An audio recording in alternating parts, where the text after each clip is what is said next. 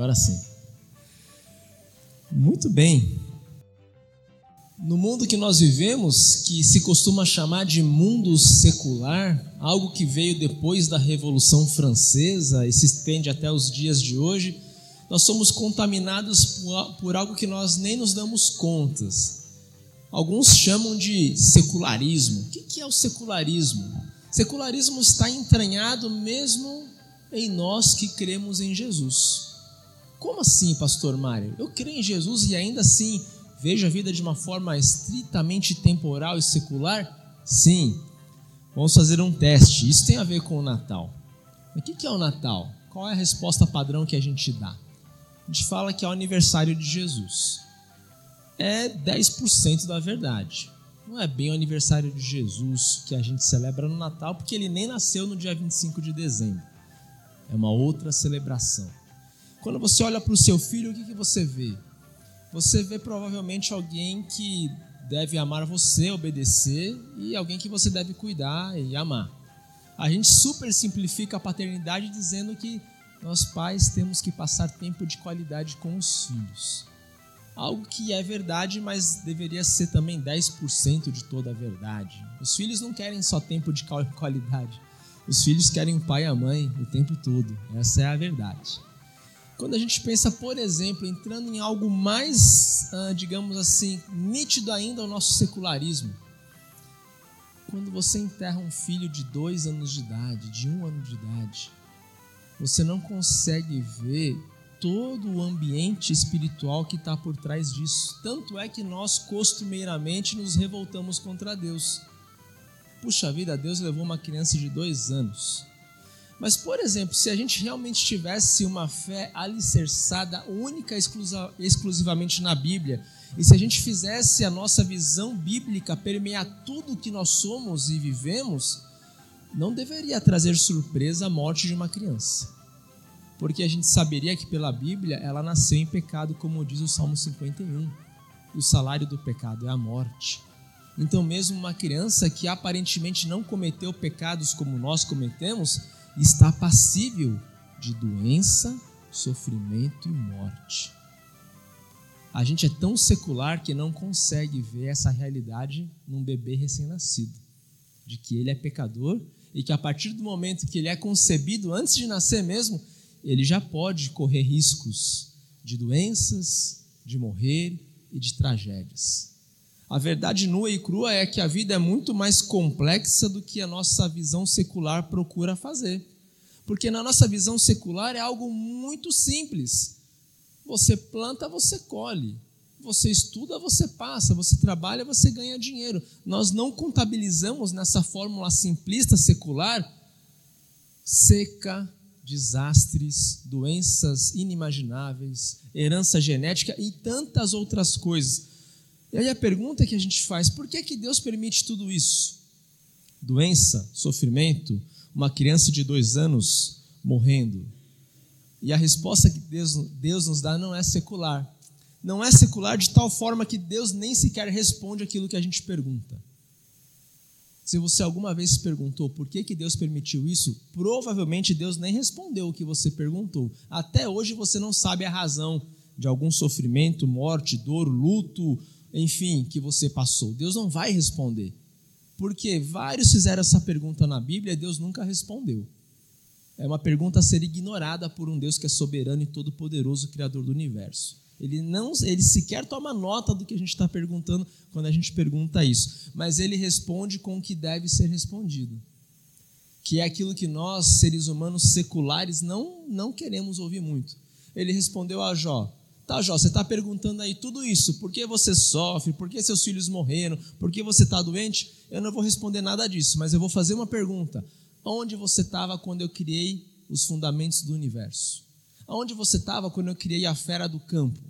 Aonde você estava quando eu criei os ventos que coordenam as estações do ano e coloquei as estrelas no alto? Você estava lá? Não. Então aceite que eu sou Deus e tenho um controle de todo o universo. assim Deus responde a nós também. Muitas das nossas perguntas permanecerão sem respostas, porque são perguntas que sequer deveriam existir a partir do prisma da fé. Mas ele não deixa a nossa pergunta sem dizer algo, sem dizer para nós: Eu sou o Criador de todo o universo. E o que eu peço de você é: não confie em mim porque eu tenho as respostas mais satisfatórias como a sua mente secular quer ver.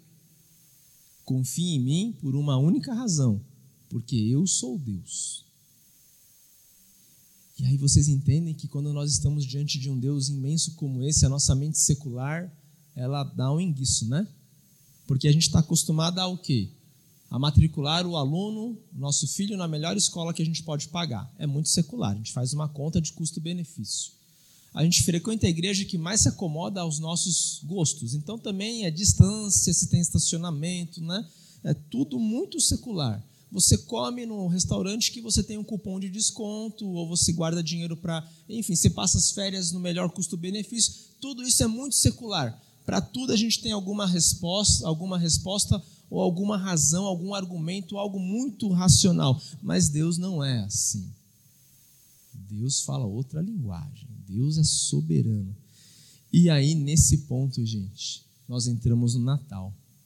Nós entramos no luto nós entramos em partes importantes da vida humana que não tem uma resposta absolutamente secular, racional ou meritocrática. Nós estamos diante de um Deus que é absurdamente maior do que nós. E quando nós estamos diante desse Deus, todos os textos bíblicos que nós lemos hoje mostram que, que o Natal é muito mais que o aniversário de Jesus Cristo. Em primeiro lugar, aniversário nem é um assunto muito bíblico. Você nem vai ver Jesus celebrando aniversário de ninguém. Ele é em casamento, mas ele não é convidado para nenhum aniversário. Festas de aniversário são costumes greco-romanos, não judaicos orientais. Porque o judeu, na verdade, todo o Oriente, ele pensa da seguinte forma: qual é o mérito de fazer um aniversário? Todo mundo nasce. Então não tem uma grande coisa especial no dia do meu nascimento, porque todo mundo nasce. Você vai ter outros marcos importantes de, de celebração, como a passagem da vida de criança para adulta. Aí é o bar mitzvah, né? que significa a consagração daqueles que nasceram por uma vida adulta, ou a circuncisão, que é quando a criança nasce para o reino de Deus. Mas o aniversário, o nascimento, assim, não tem muito holofote. Mateus nem conta muita coisa, ele vai direto para os magos, né? Mas quem traz o nascimento de Jesus com um prisma legal é Lucas. Esse sim, um greco-romano, para quem celebrar o nascimento era algo importante. Então, quando nós celebramos o Natal, nós temos muito do mundo greco-romano, não exatamente do mundo de Jesus ali. E João, que escreve o evangelho de hoje, ele vai ainda mais além do que Lucas.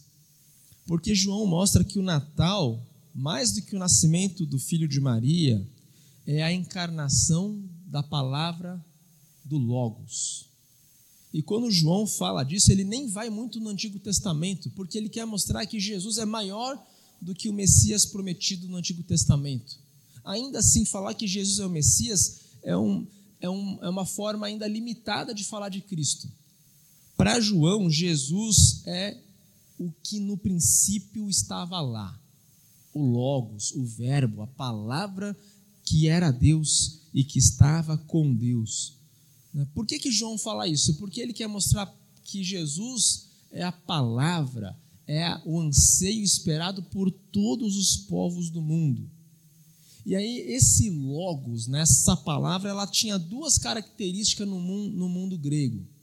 Quando os gregos aguardavam esse logos, essa palavra, esse, esse conceito absoluto e eterno, eles esperavam duas coisas. No mundo grego, eles esperavam, por exemplo, por um princípio criador, algo incriado que cria tudo, ou seja, o próprio Deus, a própria noção de divindade, algo que não tem um começo, não tem uma origem, mas algo a partir do qual todas as coisas vêm à existência.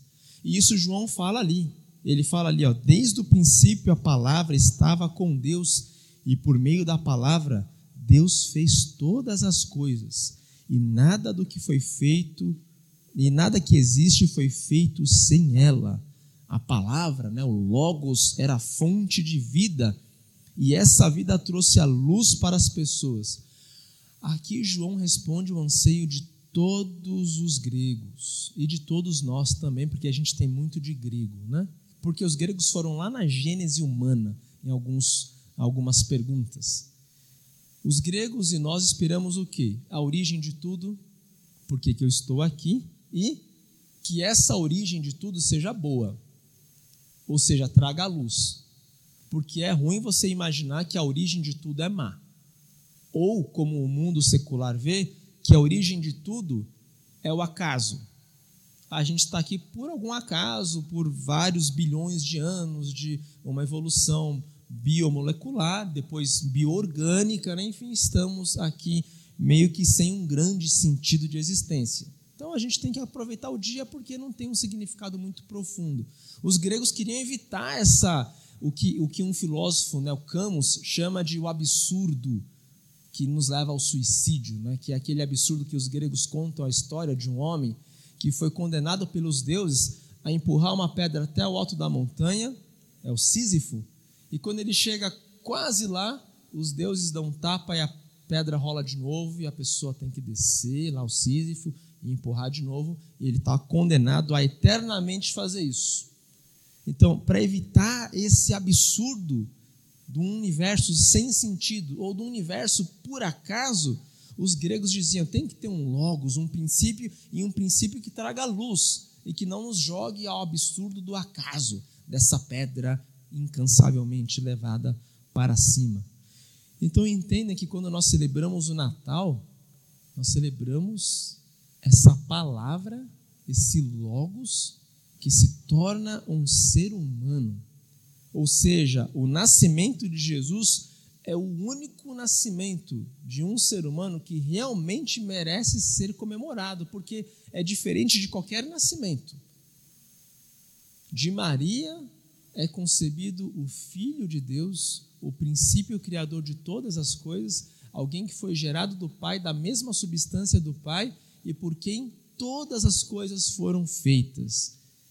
Tá, pastor Mário, mas é legal, tenho agora a dimensão do que é o Natal, o Natal é muito mais do que o aniversário, mas para minha vida cotidiana, que é uma pergunta bem secular, né?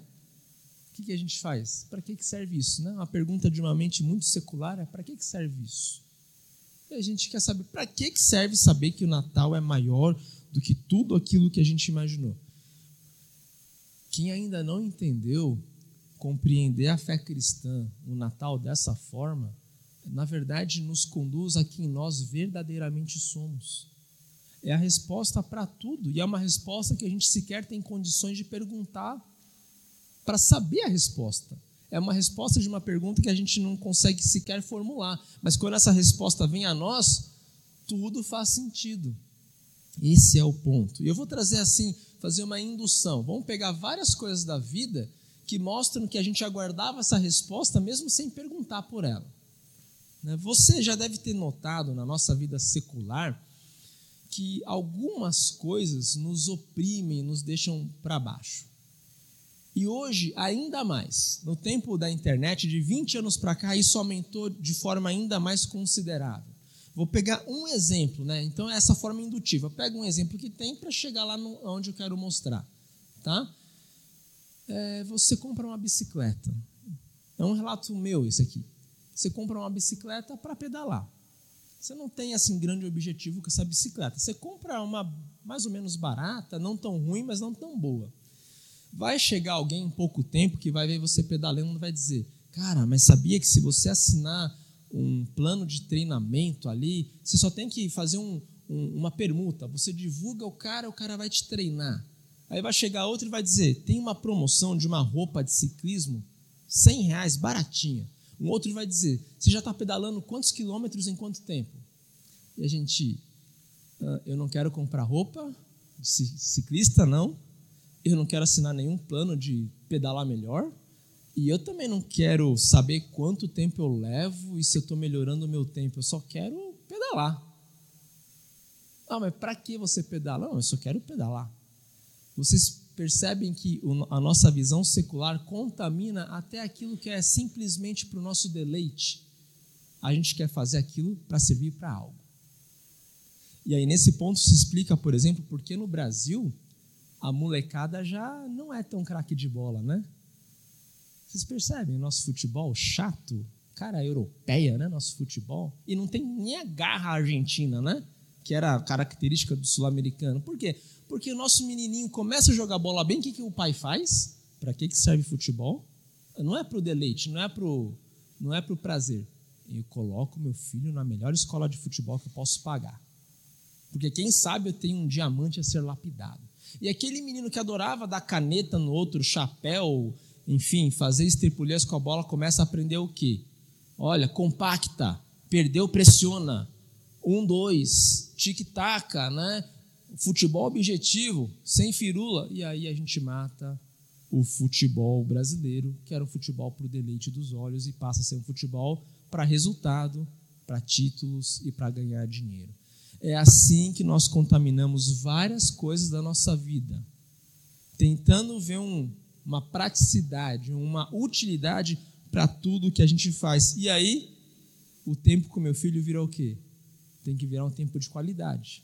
E não simplesmente um tempo com os meus filhos.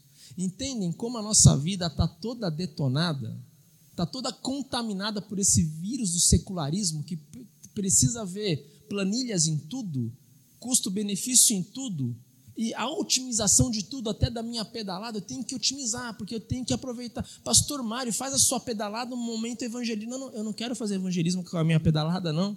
Eu só quero pedalar. É o momento que eu posso ser só eu. Posso até cair no chão, ralar o joelho, e ninguém vai dizer, o pastor Mário caiu no chão e vai fazer um vídeo para falar de como Jesus também sofreu. Nosso, não, não, tem coisa que eu só quero pedalar mesmo, não tem muita, não tem muita utilidade mesmo, nem evangelística para aquilo.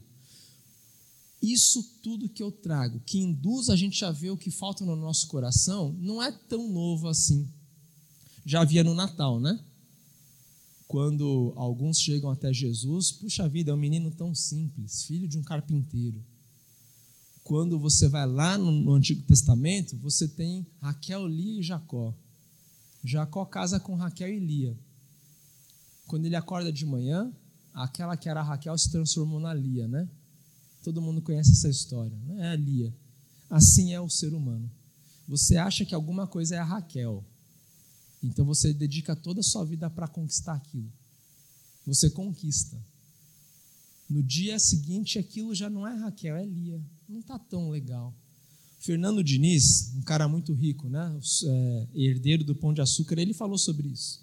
Ele falou assim numa entrevista: você vai em Mônaco, compra a Ferrari mais bonita, traz para o Brasil, anda um mês. No segundo mês, não tem diferença entre a minha Ferrari e um Palio. Para mim é só um carro.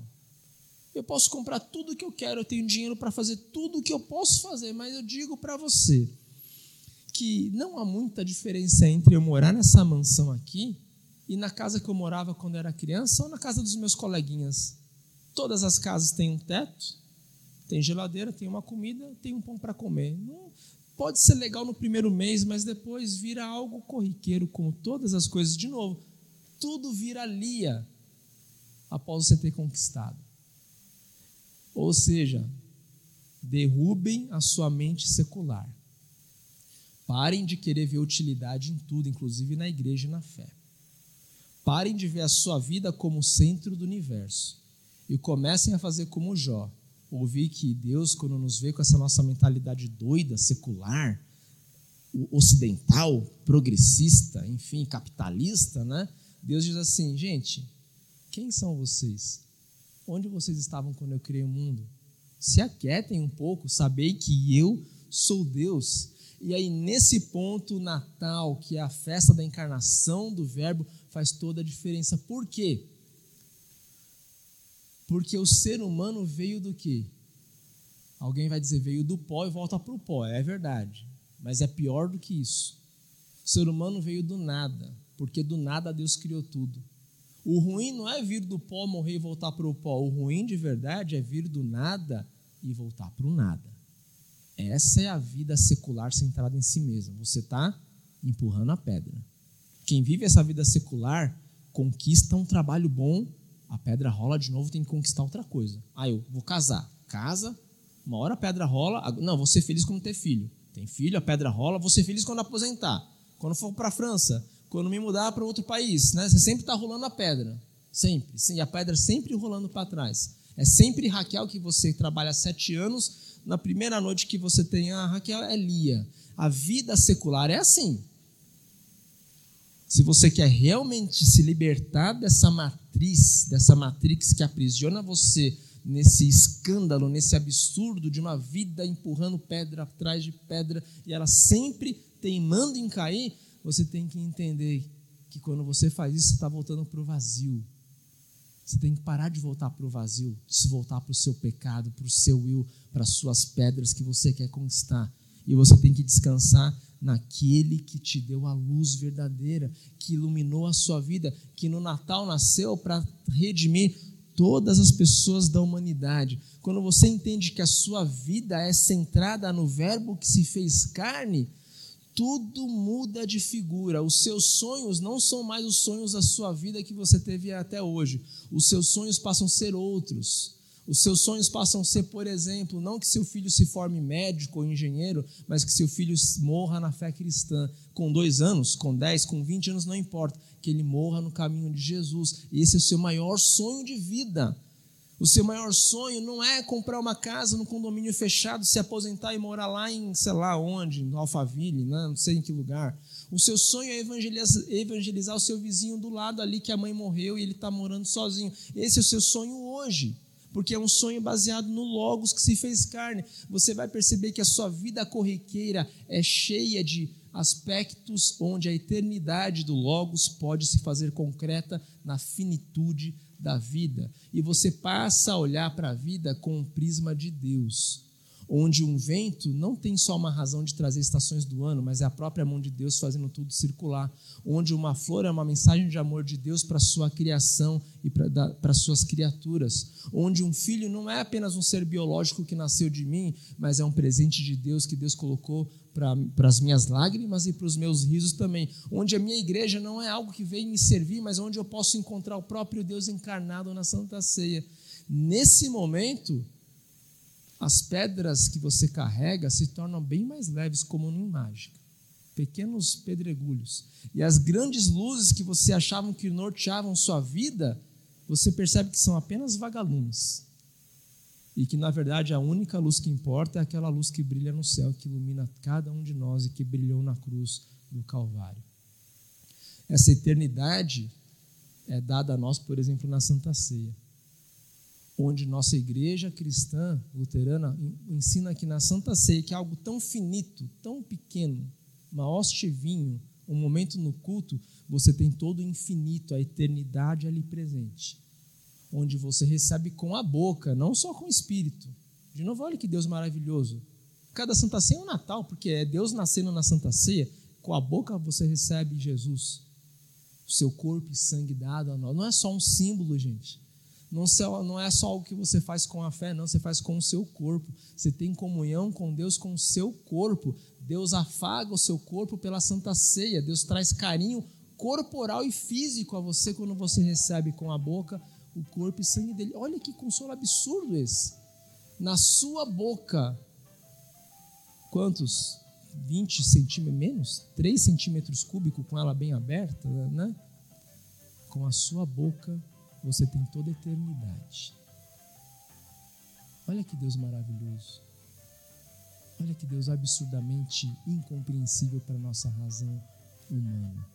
E com a sua boca você recebe aquele que foi colocado na manjedoura, foi crucificado numa cruz, que deixou o túmulo vazio e que ao mesmo tempo em que ele está na sua boca na ceia, que você o toma e come, ele está à destra de Deus aguardando para voltar.